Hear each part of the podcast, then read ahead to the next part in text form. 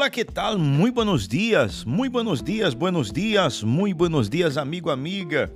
Como levar? Como está você? Começamos uma vez mais nosso podcast, nosso fragmento de vida. Nós outros vamos a tocar hoje um tema é, que muitas pessoas confundem.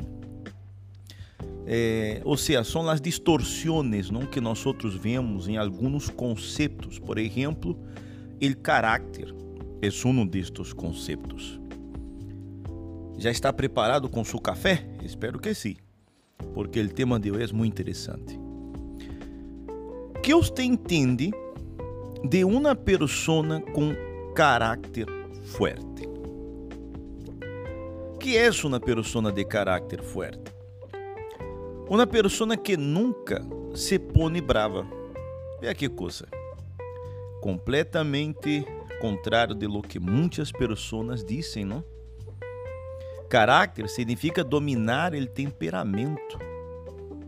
Ou seja, é uma, uma pessoa de caráter é uma pessoa que consegue dominar seu próprio temperamento. Uma pessoa de caráter é uma pessoa, por definição, proativa, que não permite que os fatores externos lo dominem ou la dominem. Sua vida se fundamente em, em valores fortes e seu entorno eh, não logra influenciá-lo, ou seja, aquela pessoa ela, ela não se deixa influenciar, não se deixa levar por los demás, ou seja, a pessoa tem caráter, é uma pessoa que tem um caráter definido, sabe o que é, sabe o que quer. Por el contrário, sua forma de ser impacta de alguma maneira e sempre de forma positiva a seu entorno. Sim. Pero quando escutamos que uma pessoa é de caráter forte, automaticamente imaginamos a uma pessoa mal-humorada, gritona, autoritária. Em poucas palavras, uma pessoa insuportável. Uma pessoa que é rehén de suas emoções. Para completar a tragédia, muitos pensam que essa classe de pessoas são as que sempre terminam de jefes. Aunque este conceito não creio que esteja correto. Hoje em dia, o jefe não, não, não sobrevive mais no mercado de trabalho nos dias de hoje, não? Hoje existem os líderes. Enfim, sigamos com, nuestra, com nosso tema. São os que terminam mandando e dando ordens porque já sabem. Necessitamos a uma pessoa de caráter para dirigir a empresa. Isso é o que muitos dizem. Segundo o que entendido, é todo o contrário.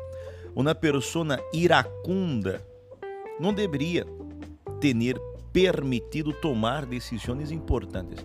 Uma decisão tomada com o temperamento, entenda, temperamento elevado, é de todas uma mala decisão, pero sigue privando la costumbre. As pessoas de mal temperamento seguem mandando e outros e muitos seguem obedecendo, quizás por temor. Ou pode ser que se haja creído que não pode ser muito e que seu dever é manter o status quo. Les digo uma coisa, mas assim, ustedes devem ter, nós outros devemos ter critérios, ustedes, nós outros devemos ter discernimento. Se algo está mal, está mal assim, lo haga a maioria. Se algo está bem, estará bem assim caso, caso, caso nadie la haga. É questão de decidir como queremos levar a vida. Então, nós outros não podemos confundir caráter com personalidade, ok? Com temperamento, desculpe, ou personalidade mesmo. Nós outros devemos ser pessoas de caráter um caráter limpo, um caráter puro, um caráter íntegro, porque isto é o que hace a diferença, ok? E eu quero concluir este fragmento de hoje com a palavra do livro santo. É,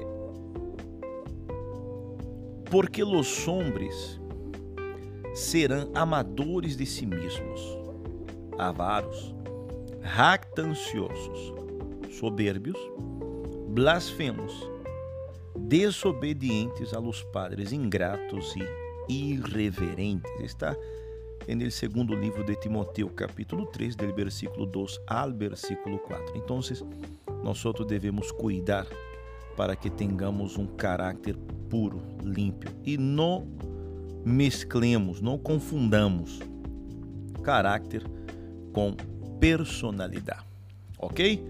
Caráter com temperamento. Quedamos aqui com o nosso fragmento de hoje. Mañana estamos de regresso. Hasta luego. Tchau.